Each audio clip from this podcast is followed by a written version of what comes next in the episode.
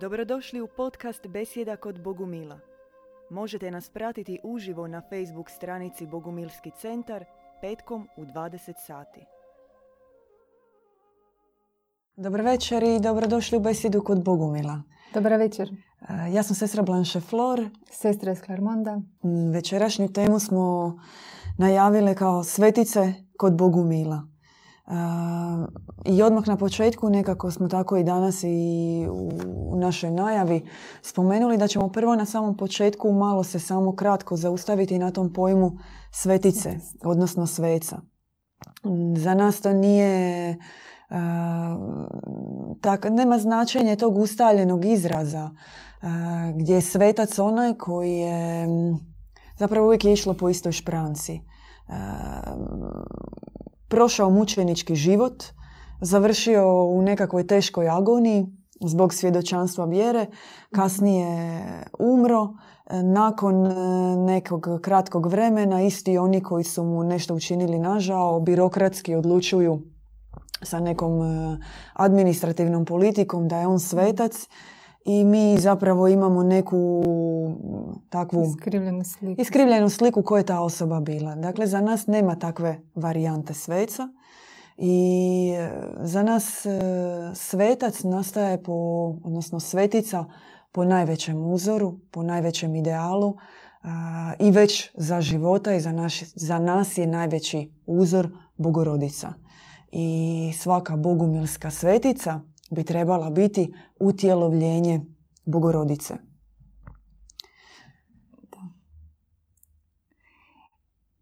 Htjeli smo napomenuti odmah da iako smo mi naslovili ovu besjedu kao svetice kod Bogumila, da ona nije samo za mušku publiku. Naš otac e, ima, e, samo za žensku publiku, pardon. E, Naš otac ima i lice, naš Bog ima i lice oca i ima lice majke. I mi vjerujemo da svaka duša u sebi treba projaviti i lice oca, očitovati oca i očitovati majku da bi bila potpuna. Tako muškarac u sebi treba očitovati crte majke da bi bio, da bi bio potpun. Kao što majka u sebi treba očitovati e, hrabrost, neustrašivost, e, lavlji, e, nezaustavljiv prodor da, da bi bila potpuna. I inače nema takve nekakve gender issue varijante. Uopće za nas govoriti o spolovima, samo ćemo kratko, je zapravo ponižavajuće.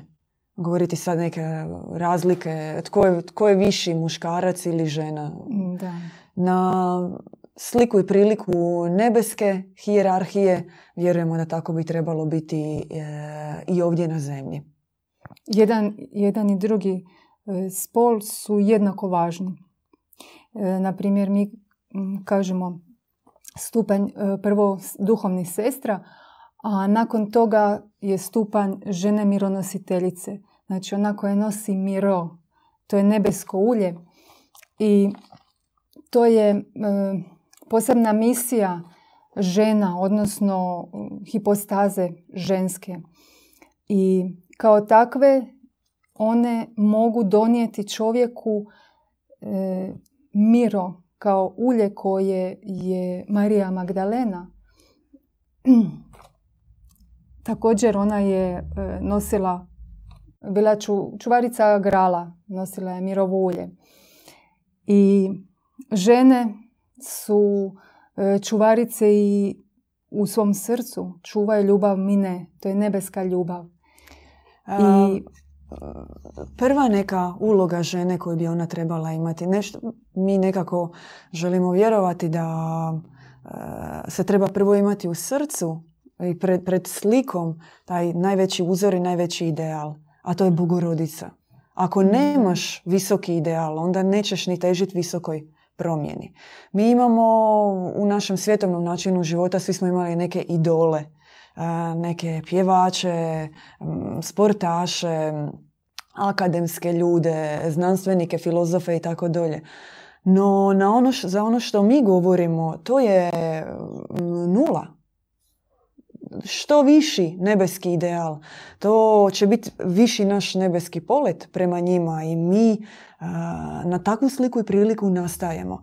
I za svaku sveticu, ko što smo rekli, Bogumilska svetica je ona koja je utjelovljenje e, nebeske majke ovdje i sada na zemlji. I ona se može takvom roditi, ona može takva postati tijekom života, ali u konačnici to je cilj svake žene ovdje na zemlji. I kada govorimo o sveticama, una prema našoj bogumilskoj tradiciji, mi ujedno u njima vidimo i boginje. Zato što u svakoj svetici vidimo lice nebeske majke. Neku njenu karakteristiku. U idealu puninu svih njenih karakteristika. No, mi možemo vidjeti na tim sveticama ili neki pečat premudrosti. Da, to se događa. Djevičansku prirodu, neustrašivost, hrabrost, nezamislivo milosrđe.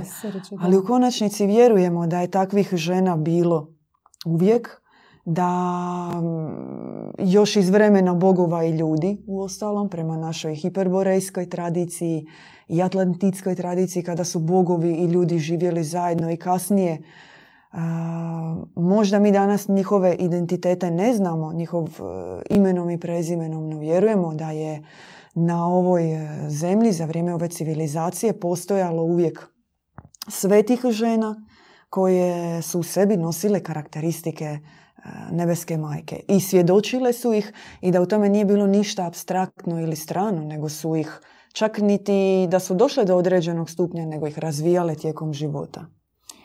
Da, jedna od njih je bila Marija Magdalena. Ona je toliko obožavala majku Božju da je već počela i fizički sličiti na nju i ljudi su je brkali su jednu i drugu, nisu znali koja je koja.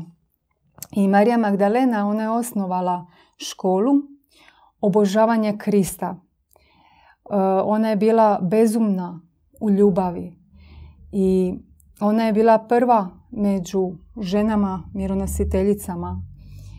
E, škola Marija Magdalene e, također je projavljena kroz školu oca Ivana. Znači to obožavanje bližnjeg. I kad mi obožavamo bližnjeg, e, mi možemo steći njegovog, e, njegove karakteristike i njegovog duha. Znači koga mi obožavamo, počnemo i sličiti na njega. I znali su pitati Mariju Magdalenu kako, nauči nas kako da mi obožavamo poput tebe. A ona kaže da... Možemo sliku pokazati. Da. A ona kaže postanite čisti. Evo jedna slika Marija Magdalene. Ona, je, ona nama daje odraz vatrenog služenja, obožavanja Krista u bližnju i samo obožavanjem je moguće izbrisati tu distancu između e, našeg, našeg svevišnjeg jer tijekom povijesti je učinjena distanca velika a Marija Magdalena je učila kako obožavanjem srušiti tu distancu, kako se približiti, sjediniti zapravo, jer to najviše nama smeta na duhovnom putu, što znači imamo mm, tako kao Bog je negdje tamo i, mm, i distanca je velika, a trebamo se sjediniti sa, sa Kristom, sa Svevišnjim. Da. Apsolutno, da. I zanimljivo je u slučaju Marije Magdalene. Ona je imala život e, prije nego što se pridružila, što je krenula za Kristom, nezaustavljivo i za majkom Božjom. E, postoji, dakle, jedan dio njenog života koji je postojao i prije. Međutim, njen novi život, njena nova misija nastaje u onom trenutku kada ona krene e, slijediti Krista i predaje svoje srce njemu. Prema našem e, učenju postoje, prema učenju djeda Ivana Bogumila, nekako možemo ih provizorno tako nazvati dva tipa svetosti. Ima takva jedna objektivna svetost koju možemo definirati kao kroz nekakve darove koji se dobiju, kao svojevrsna karizma. I ona se daje u zalog e, za sve ono što će doći u budućnosti. Kao nekakav dar za dušu izvanjski, nešto što joj može pomoći na njenom duhovnom putu da ona lakše krene e, svojim duhovnim putem. No postoji nešto što se zove subjektivna svetost. Dakle, ono, sve ono e, što mi, što je naš osobni napor i što je naš trud. I Marija Magdalena je zaista čvrst primjer takve žive svetosti. Zašto? Zato što mi kada gledamo njen život, pogotovo dakle kako je sestra iz Klarmunda prekrasno objasnila, ona je obožavala Krista, obožavala je majku Božju. Ona je bila uz njih u svim trenucima u najtežim trenucima, u najvećoj nepravdi koja se dogodila Kristu, u najvećoj boli e, i iskušenjima koje je majka Božja nakon toga prošla, nakon bijega u Jeruzalem. I, ona, I to je njeno razdoblje objektivne svetosti. Dakle, razdoblje u kojoj se njoj predaju, koje sam dobri Bog na nju spušta i Kristi, majka Božja, karizmu koja joj se daje zbog njene vjernosti i obožavanja. Ali njen put nakon uznesenja Majke Božje i njeno služenje u misiji koja je ostala nakon njihova odlaska je njen osobni trud i napor i svjedočanstvo kroz koje je ona stekla nezamislivu svetost. I mi zapravo o tome najmanje danas znamo. Dakle, malo znamo o njenoj, njenom čuvanju baštine koje je krenulo, nakon toga duhovne baštine, nakon odlaska Majke Božje, o prelasku praktički cijelog evropskog, male Azije, evropskog kontinenta u tadašnje vrijeme, o svjedočanstvu i snazi i širenju vjere istinske i rađanju novih Kristova, novih bogorodica, dakle rađanju jedne skrivene, napadnute, nasljedne linije koja je zapravo opstala mistično i do danas. I to je, to je biser njene svetosti. Da, postoje još i pozitivni i negativni aspekti svetosti. Pozitivni su stjecanje duha svetog, a negativni aspekti su borba sa zlom, sa grijesima. I e, naše bogumilske svetice, one sve su konstantno u e, trezvenom stanju, tako da e, trezveno mogu znati kad treba zabraniti zlo, kako to učiniti. Oni su to prvo sebi učinili, odnosno sa sobom. A onda tek mogu predati i drugima kako da to učine, kako da se bore sa zlom. I oni e, nasljeđuju e, tu hrabrost, trezvenost od majke Božje i one su, one bi znale e, u svom služenju, nema se vremena uvijek moliti, ali one bi nabrajale tako e, hipostaze majke Božje. I onda bi im premudrosti darovala e, mnogo znači, hipostaza i tako da je svaka od njih bila projavljena bogorodica. I one su bile znači uvijek u služenju, uvijek radosti, blagodat je bila na uokolo njih i stvarno je bilo uvijek blagodatno biti uz njih. Kao što je otac Ivan pričao uz majku Efroziniju. Koliko je volio biti. Da, i majka Efrozinija je živi dokaz toga o čemu se govorila sestra Ekslarmonda, a to je da s jedne strane se stječe duha, da se ispunjava vatrom duha, da se leti na orlovskim visinama, ali istovremeno s druge strane e, ta svetica koja omiriši nebeske visine, ona istovremeno ide i u paklene dubine i pobjeđuje rodov program i svjedoči o tome. Svetica u jednoj ruci ima mač, dok u jednoj ruci čuva tradiciju, ako ćemo mi to mistično pokazati kao nekakav gral, kao kalež, ona je čuvarica te sfere sfere Krista i sfere Bogorodice. No istovremeno ona u drugoj ruci ima i mač. Ona je ratnica. I ona bi trebala svojim životom, možemo vidjeti sliku majke Eufrozinije. Majka Eufrozinija je bila nepokolebljiva ratnica. E, istovremeno i kucala na nebeska vrata, neumorna, ali je bila i ratnica. Da, velika. Protiv e, raznih duhova, raznih demona, protiv e, izvanjski, ako ćemo gledati i izvanjski, se borila protiv političkog režima, spalila je putovnicu, što je u tadašnjem komunističkom režimu bilo nezamislivo, no s druge strane i duhovno se borila protiv istog takvog zla koje stoji iza takvog režima. I primala je e, neizmjerno puno što duhovnih udaraca, što konkretnih. Bila je napadana, bila je osporavana, bila je proglašena luđakinjom. Sama je živjela sa nekoliko smrtonosnih bolesti, no mi, i to bismo htjeli napomenuti, ne veličamo takve svetice zbog njihova mučeništva, e, zbog njihovog teškog života, ne, ne, ne, ne veličamo ih zbog e, patnja fizičkih, niti govora, da pače. To bi niti bilo, zbog revnostništva toliko. To bi bilo ponižavanje njihove veličine. Govorite da su oni sveci zbog e, fizičkog e, progona koji su doživjeli. Mi njih veličamo zbog njihovog duhovnog svjedočanstva, zbog vjernosti, ljubavi i zbog toga što gdje god su bili, mijenjala se okolina oko njih. Oni, su, oni nisu bili sveci radi sebe i radi osobnog uspjeha, radi osobne ambicije. Nisu oni, nije njima vjera bila projekt. Oni su u neizmjernoj ljubavi, oni su obožavali, a sve se oko njih mijenjalo. Cijela okolina se oko njih mijenjala, ljudi su se oko njih iscijelivali od razgovora s njima. Umirivali su se od razgovora s njima. A, Pardon, rješavali svoje probleme. Da, pardon, sestra Blanche Flor. E, sjetila sam se iz riječi Majke Božje. Majka Božje je rekla da jedan čisti koji živi u čistoći, on spašava cijeli grad.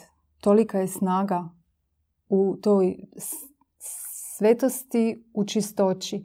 I tako i majke Efrozinja. Ona je toliko se molila, toliko remno, remnovala i ona je tako e, kao naradila jednu veliku, veliku blagodat. I kad si bio u blizini nje, to je bilo punina te blagodati i, i svak je to osjećao, ispunjenost, mir, e, radost, da ne želiš uopće odlaziti od nje.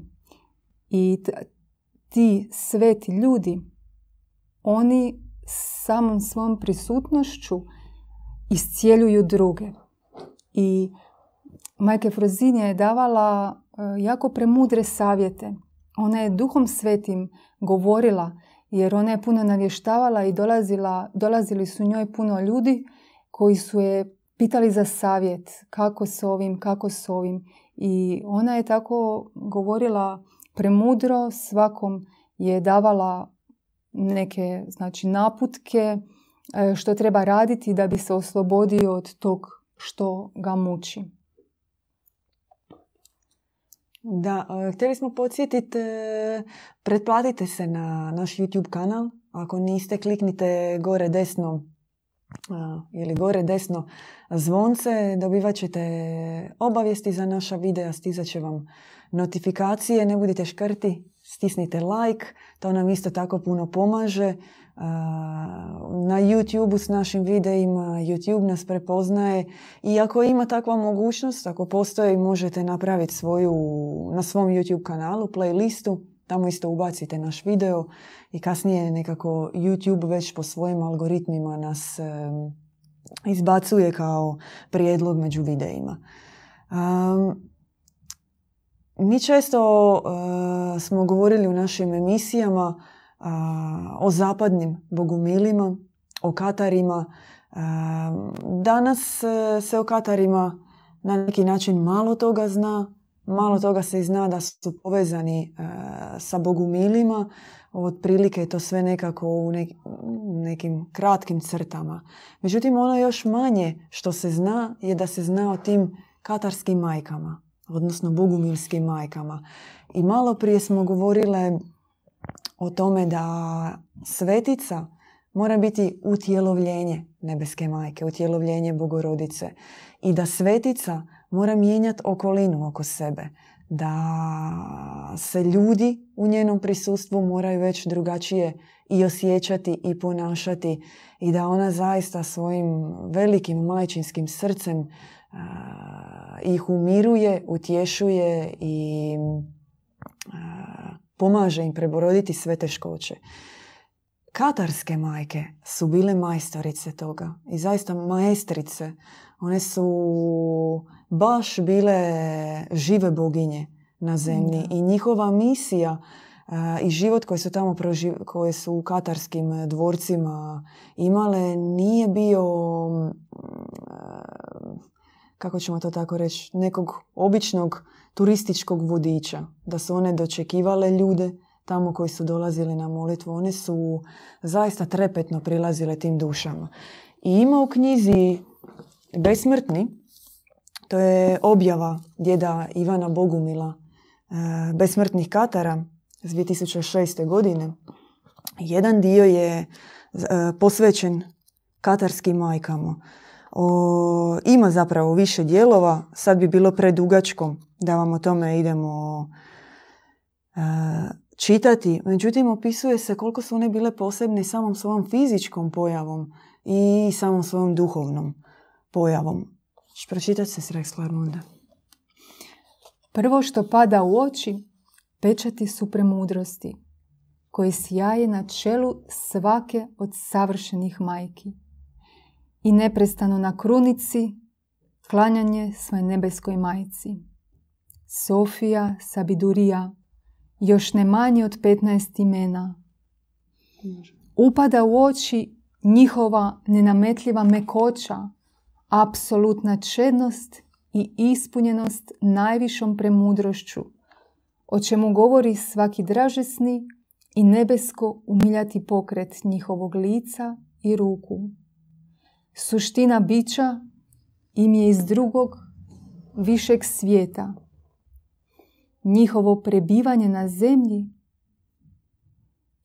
također kao tajstvo, isto kao komunikacija s njima. One sjajne zemaljskom radošću. Svaki njihov pogled koji proniče u dubinu unutrašnjih dvoraca predaje neku tajnu od koje čovjeka obuhvaća božanstvena radost i daje se snaga nadvladavanja zemaljskih zabrana, patnji, križeva.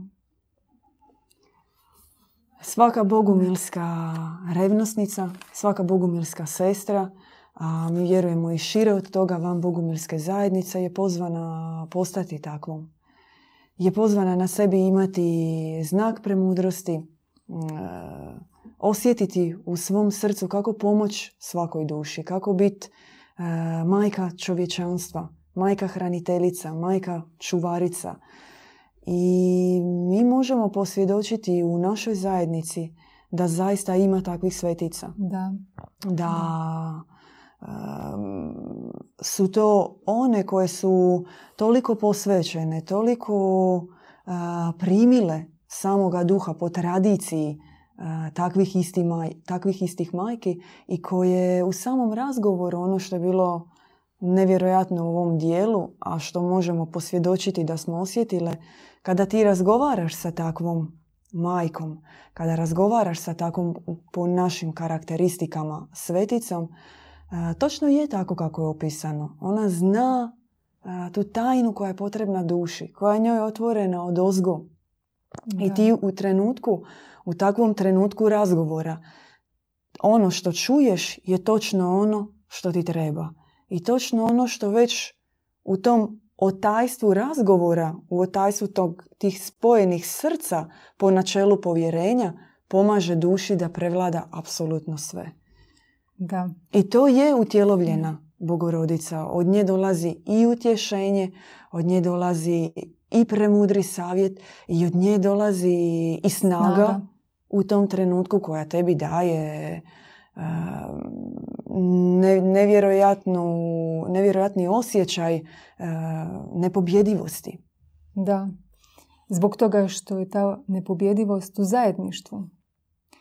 I njihova blagost, velika blagost, e, u njihovom prisustvu ti njih skoro da i ne vidiš, ali kad god trebaš, oni su tu. Čak još i ne, ne izgovoriš što bi trebao, a ve- već, oni već e, ti donose to. I to je nešto što je mene osobno fasciniralo, jer sam to doživjela. I mm, jednostavno potresno što čak ne možeš proniknuti u tu tajnu, jer to je tajna zapravo duha svetog.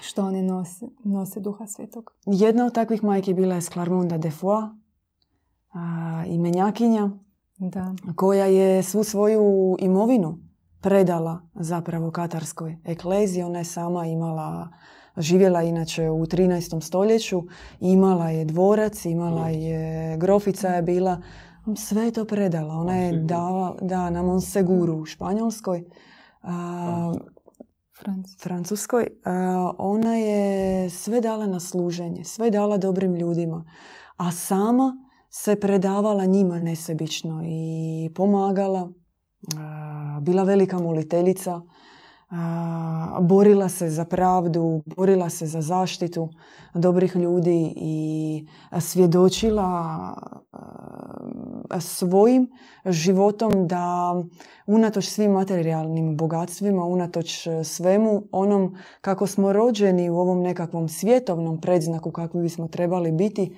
duhovno uvijek ima prednost. I ona sama je dala prednost svom duhovnom životu, čuvanju tajne grala, čuvanju sfere dobroga Boga i dobrih ljudi koja je bila predana u nasljeđe. Može pitanje? Da, jer Da. Šta je sa sveticama koje slave Rimska crkva? Tereza Avilska, Sveta Klara i ostale. E, možda možemo razvojiti pojam bogovidjelice, bogovidioca i pojma svetice. E, za nas je, kako smo bili rekli malo prije, i svetica i ratnica. Ona koja stječe svetost. Ona na koju se nije samo spustila neka nebeska mana ili nebeska vizija. Mi naravno ne osporavamo ili ne umanjujemo vrijednost Tereze Avilske ili Marije Valtorte. Ima puno primjera žena ili vidjelica iz 20. stoljeća i prije. Sveta Klara, Sveta Klara, da. A, Dakle, ne umanjujemo nikakvu vrijednost, ne negiramo. Međutim, e, pitanje je aktivne svetosti, pitanje je, truda. a, pitanje je truda, osobnog napora, s jedne strane. S druge strane, skeptični smo isto tako malo prema, ajmo to tako reći, institucionalnim verzijama i e, Hagiografija. hagiograf- hagiografijama, odnosno životopisima svetaca. To je kasnije napisano. Da, što je kasnije napisano, jer većina od njih, e, kao što smo bili rekli na početku, je doživljavala progon od rimske crkve, a kasnije ih je ta ista rimska crkva uzimala za svoje najveće svece. Na primjer, sveti Ivan od križa, koji je, ne mogu se sada točno sjetiti, mislim 25 godina, ako nisam sigurna, proveo u zatvoru a, zaista u teškom mučeništvu. U, u teškom mučeništvu sama rimska crkva U ga je samostanskoj izolaciji. izolaciji, da. A kasnije e, njegova poema je jedna od, e, jedan od najljepših religioznih spjevova koje je institucija veliča. Tako da po tom pogledu smo skeptični. Ako želiš nešto dodati, sestra iz Klarmonda. Pa mislim da si sve dobro rekla jer mi imamo drugčiji pogled na svetost nego u instituciji. I sad mi je palo na pamet, nismo spomenuli, e, majka Efrozinija je nakon njezine smrti njezino tijelo ostalo neraspadljivo i ispuštalo je mirisna ulja, miro, nebesko ulje. I to je znak svetosti. Znači, ne samo da je nama znak svetosti čistoća i kako ona, ta bogumilska majka e, boravi u sferi i kako ona zrači i kako se ponaša prema bližnjima i kako obožava bližnjeg. Nego i majka Frosinija je dokaz da zaista i ona proslavljajući svevišnjega, on je nju obdario neraspadljivim moćima. I tako da imamo i materijalnu podršku. Mhm. Može pitanje. Postoje škole koje tvrde da žena ima dar rađati novi život i samim time ona se tretira kao božica. Može vaš komentar. Mislite na fizičko? Fizičko E, rođenje, fizičko. stvaranje novog života. U, u ženi se stvara novi život. S- Mhm. Pa evo ja ću reći da zapravo u svakoj ženi postoji bogorodica, ali ona nije očitovana i nije razvijena da bi ju mogli nazvati da je Božica. E, to se treba i zaslužiti. Ali ima potencijal. Mm, Jedna od najvažnijih objava Majke Božje, ako možemo tako reći, jedna od najvažnijih objava u Lurdu je bila Je suis la conception immaculée. Ja sam neporočno začeće. Dakle, nema nikakve riječi o plodu, nema nikakve riječi o fizičkom rađanju, niti je najveća vrijednost Majke Božje u tome kako je katolička crkva želi prikazati da je ona jedino zaslužna što je znači nosila devet mjeseci u utrobi i onda ga rodila. Kao otišla u rađaonu, rodila, dobila pečat za to, pljesak, bravo, čestitamo i to je to. Za nas to nije e, Da. tako. Majka Božja, Od mačke ili... po- točno tako. Ona se, ok- ok- to možemo tako se grubo izraziti, ali to praktički se svodi na to da se ona okotila. A koliko majki tek odbace dijete rođeno? A koliko, tako je, a koliko tek žena koje nisu nikad fizički rodile imaju u sebi više majčinstva nego li one koje su rodile. Tako da mm, duhovno rađati djecu, umnažati se preko svog srca, rađati svojim majčinskim srcem, svojim bogorodičnim srcem nove bogorodice po nama ima puno veći značaj. To može postati dar, Apsolutno ali da. nije po defaultu. Ne, ne, apsolutno ne.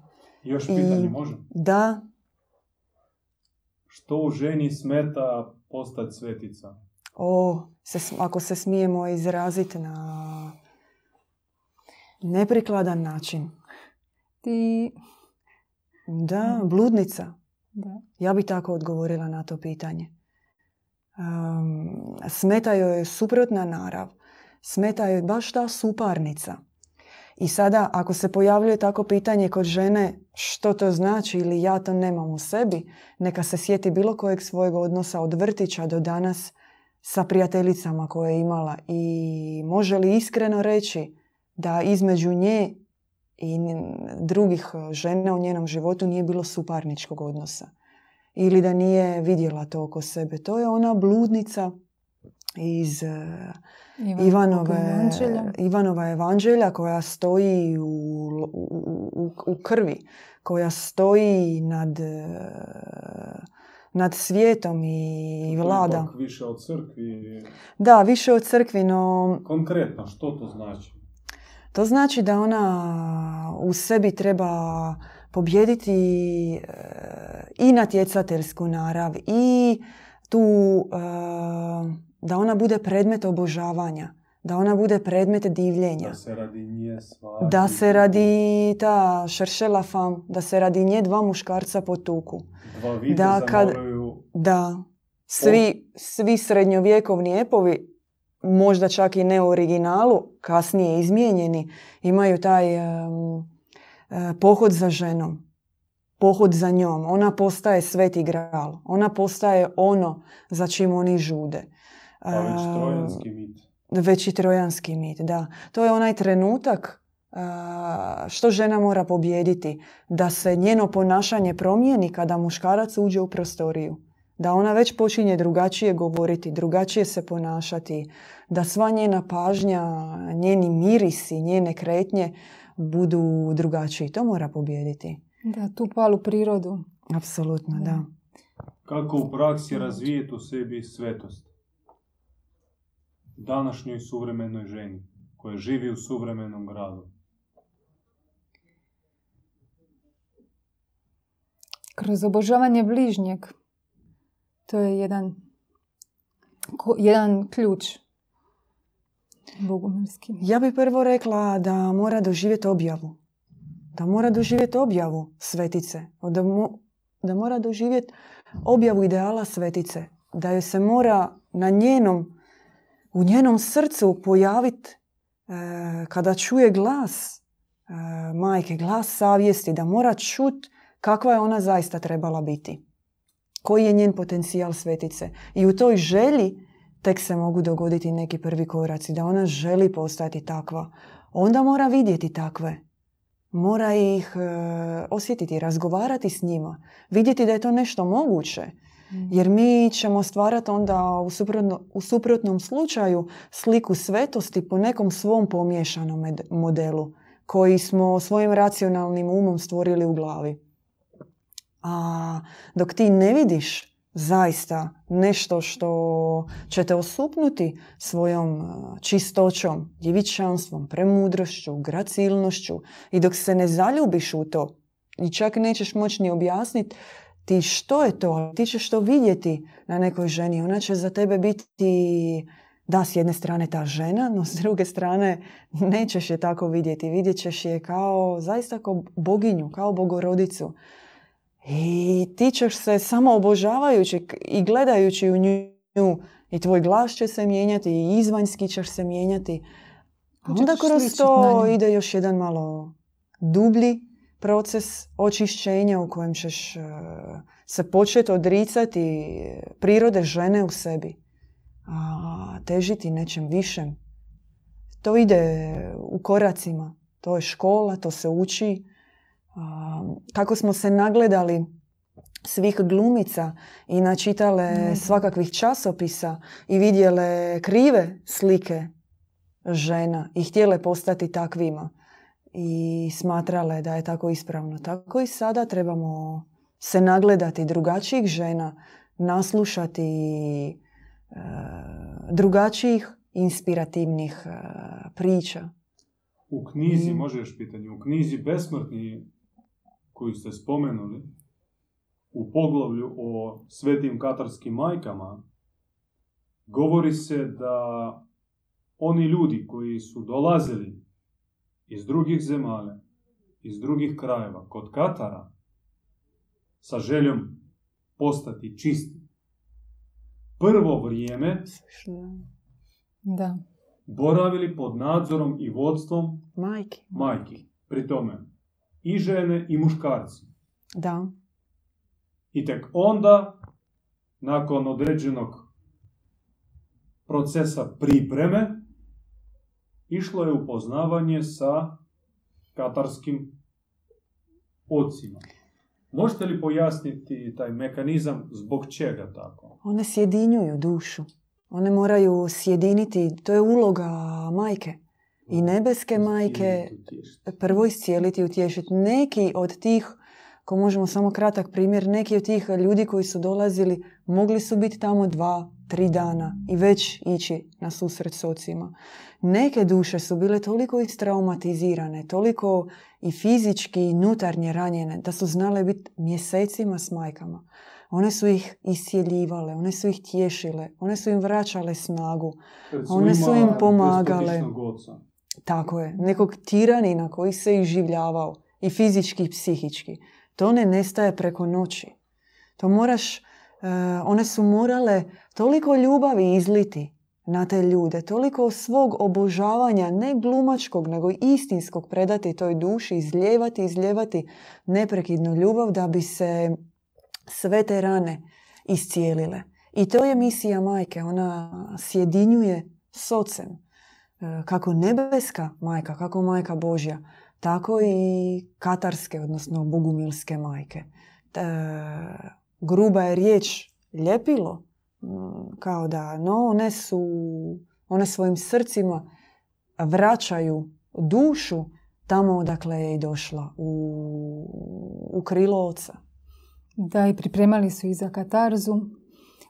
Prolazili su s njima život svoj da bi mogli doći ocima i vidjeti što je to u njima, e, gdje leži taj korijen zla kojeg treba očistiti. I tako se duša očišćuje. E, majke su znale dati dobar savjet kako vidjeti, kako razlučiti, vidjeti gdje je korijen tog što smeta. Da, Mogle su u jednoj vrsti duhovnog razgovora da. pomoći da, da se rasvijetli ono što je duši nepoznato kad je poistovjećena sa svojim traumama, da se, da se prisjeti toga i da zna konkretno kako razgovarati s ocima i kako, kako pobijediti to. Da. Čitajući knjigu Eufrozinije, vidimo, i vi ste već to spomenuli, da je ona bila ekstremno odlučna u svome odricanju ovozemaljskog sustava. Da. Do te mjere da je spalila, spalila svoju putovnicu na kojoj je bila, bio znak petog rake, smatrajući to znakom Sotone odrekavši se od mirovine, svih mogućih prihoda, osiguranja i tako dalje. Koliko njen život može današnjoj ženi biti uzor i koliko se može ponoviti njen put. Ili to ipak je preekstremno? Vi osobno Spaljujete vaše putovnice? Da, osobno ne spaljujem putovnicu. Zato što na njoj nema petokrake? Nego šahovnica? Zato što planiram putovati izvan država možda. Ali taj, taj ta beskompromisnost majke Frozinije me nadahnjuje i kad tako želim nešto očistiti, kad se želim riješiti ili nekih fizičkih stvari ili nutarnje, nutarnje što treba rješavati, e, to mi daje hrabrost da to učinim. I ona, isto tako za njom je otac Ivan imao tu hrabrost i odlučnost, beskompromisnost. Konkretno, u čemu vi ponavljate, želite i ponavljate konkretno put majke Frozinje? U ovom sad što ste pričali ili u nekoj praksi ili što? Nisam razumjela pitanje. Antisustavnosti. Mm,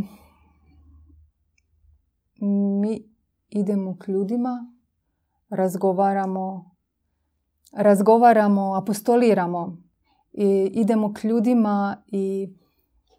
E, to rade i naše braće i hovini svjedoci.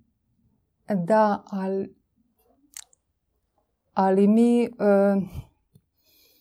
kroz našu molitvu pripremamo se molitvom i mi i tad oni možemo... se pripremaju sa molitvom.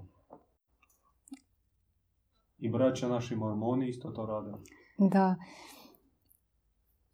I naša braća muslimani to rade. Dobro.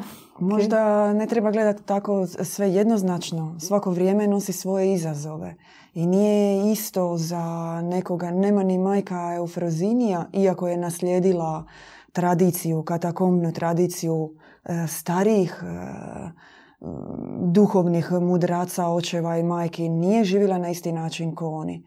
Nije se zatvorila u pećinu, možda poput nekih starijih e, stotinama godina prije isposnika i tamo mjesecima i mjesecima klanjala. Da, radila je to revnosno i za nas je primjer podviga duhovnog u tom pogledu, no nije živjela isto kao i oni. I sama majka Eufrozinija u toj knjizi u kojoj ste spomenuli kaže da, znači kada govori o budućnosti,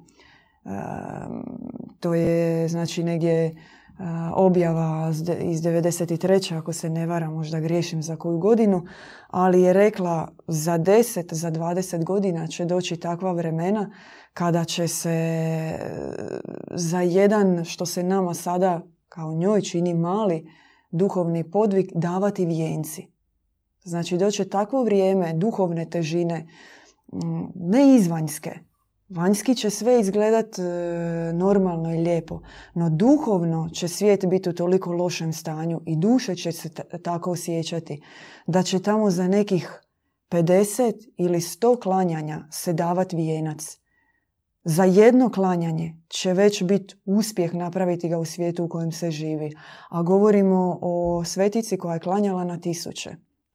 Tako da ja ne bih rekla možda izvanjski, da, mi u svom srcu ne, ne podržavamo režime, ne podržavamo takve političke sustave u kojima nema apsolutno pravednosti, ali istovremeno naše svjedočanstvo je i nutarnje i molitveno i ustaje, obunimo se pravednim gnjevom na nepravdu koja je u svijetu. No možda ne moramo, poput majke u Frozinije, u ovom trenutku stat nasred trga i spaliti hrvatsku putovnicu.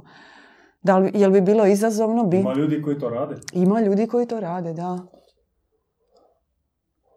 Možda oni su bliže majci Efrozini. Možda, možda. To, to nitko od nas ne isključuje. Ima, svet, ima svetih pravednih ljudi i mi ih želimo upoznati. I, i, I molimo se za njih.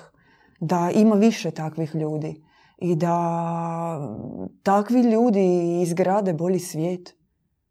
Bogu hvala ako će tako biti. Još pitanja? Nema. E, kratki, samo podsjetnik, lajkajte, šerajte video, stavite ga na svoje playliste, e, kliknite subscribe gore desno da dobivate notifikacije i vidimo se sljedeći tjedan u novoj besjedi. Pozdrav, vidimo se. Slušali ste podcast Besjeda kod Bogumila.